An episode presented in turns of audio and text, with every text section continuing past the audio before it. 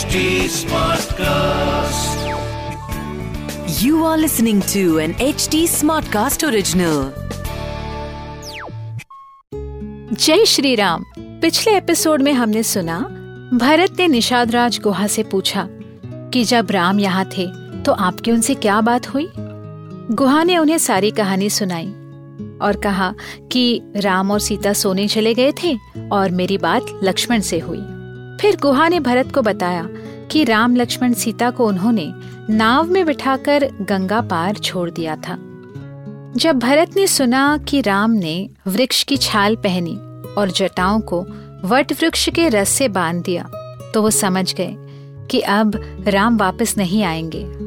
नमस्कार, मैं हूँ कविता पौडवाल और रामायण आज के लिए के इस पॉडकास्ट में मैं आपका स्वागत करती हूँ। इस पॉडकास्ट में मैं आपको मूल वाल्मीकि रामायण, यानी ओरिजिनल रामायण की कहानी तो सुनाऊँगी, पर हम साथ मिलकर ये भी समझेंगे कि आज के लाइफ में इस रामायण का क्या रेलेवेंस है। आइए जानते हैं कि आज हम प्रभु श्री राम से क्या और क्यों सीख सकते हैं। श्री राम, जय जय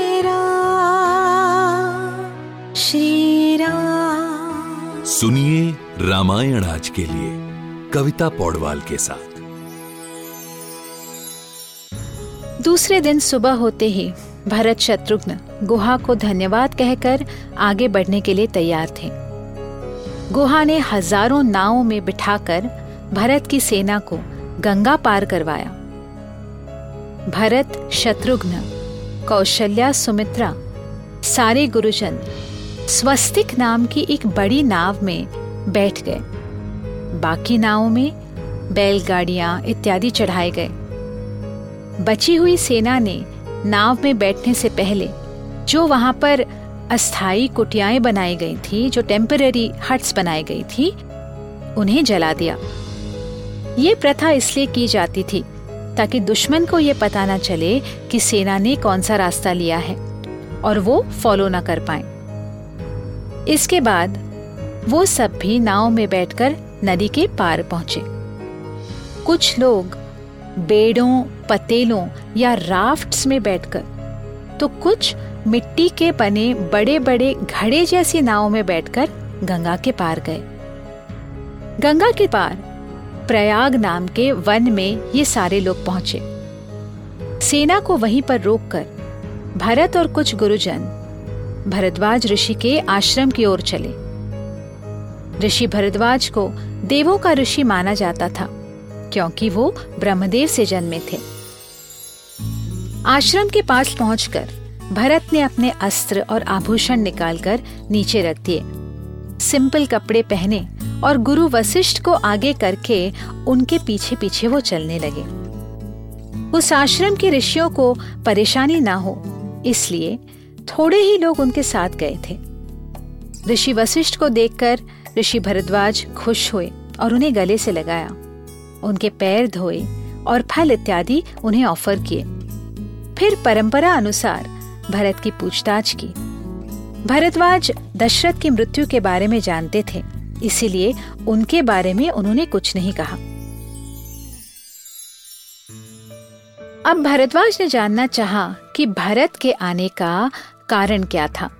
उन्होंने भरत से पूछा, कि तुम्हारा राज्य कैसे चल रहा है? और क्या वो अपने भाई राम और लक्ष्मण को हानि पहुँचाने वहाँ आए हैं? क्योंकि तब भी राज्य के लिए, सत्ता, पावर के लिए फैमिलीज़ में लड़ाइयाँ होती थीं। वो भरत के मुँह से सच्चाई जानना चाहते थे। भरत को ये सुनकर बहुत बुरा लगा।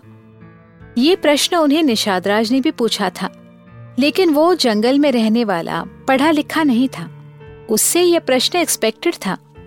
ऋषि भरद्वाज तो सीखे हुए मान्यवर थे। अगर उन्हें ऐसे लग रहा था तो भरत के लिए ये बड़ी शर्म की बात थी। उसने कहा, मुझे शर्मिंदा मत कीजिए गुरुवर। मेरी माँ के षड्यंत्र के बारे में मुझे पता नहीं था। ना ही मैं उससे सहमत हूँ। मैं भैया को सम्मान के साथ वापस ले जाना चाहता हूँ। क्योंकि वो अयोध्या के सही राजा हैं। ये सुनकर ऋषि भरद्वाज भरत से बोले, मैं जानता था भरत कि तुम्हारे मन में कोई खोट नहीं है, लेकिन तुम्हारी परीक्षा लेने के लिए मैंने ये प्रश्न पूछा और तुम उसे पार कर गए हो। तुमने ये बता दिया है कि तुम भी रघुकुल के उच्च विचार रखते हो। मैं तुम्हारी मदद करूँगा। राम, लक्ष्मण, सीता इस समय चित्रकूट पर्वत पर हैं। आप सब वहाँ कल जाइए। आज रात यहीं पर विश्राम कीजिए। यही मेरी इच्छा है।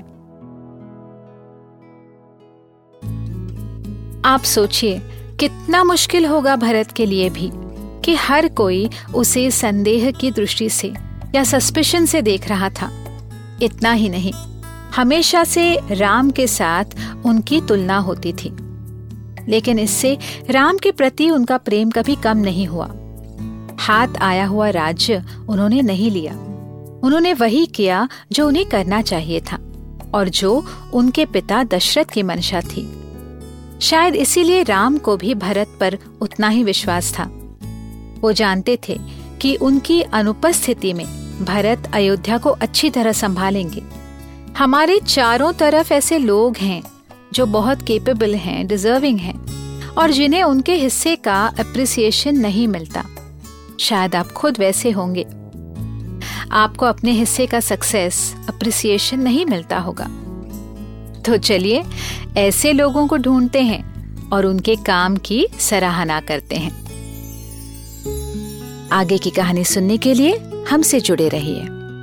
रामायण आज के लिए के पॉडकास्ट में, जहाँ हम श्री वाल्मीकि रामायण जी के साथ सफ़र करते रहेंगे। इस पॉडकास्ट को लिखा नरेट और रिसर्च किया हुआ है मैंने, यानी कविता पौडवाल ने। इसका ट्रांसलेशन किया है श्रीमती प्रतिमा माणिक ने। प्रोड्यूस किया है दीप्ति आहूजा ने और एडिटिंग और म्यूज़िक दिया है सौरभ भोंजाल ने।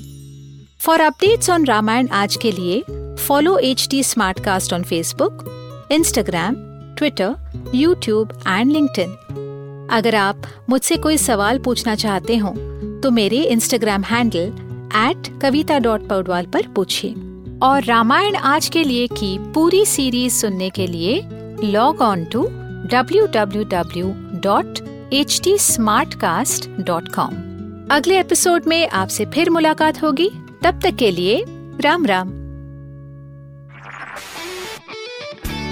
This was an HT Smartcast original. Smart Smartcast.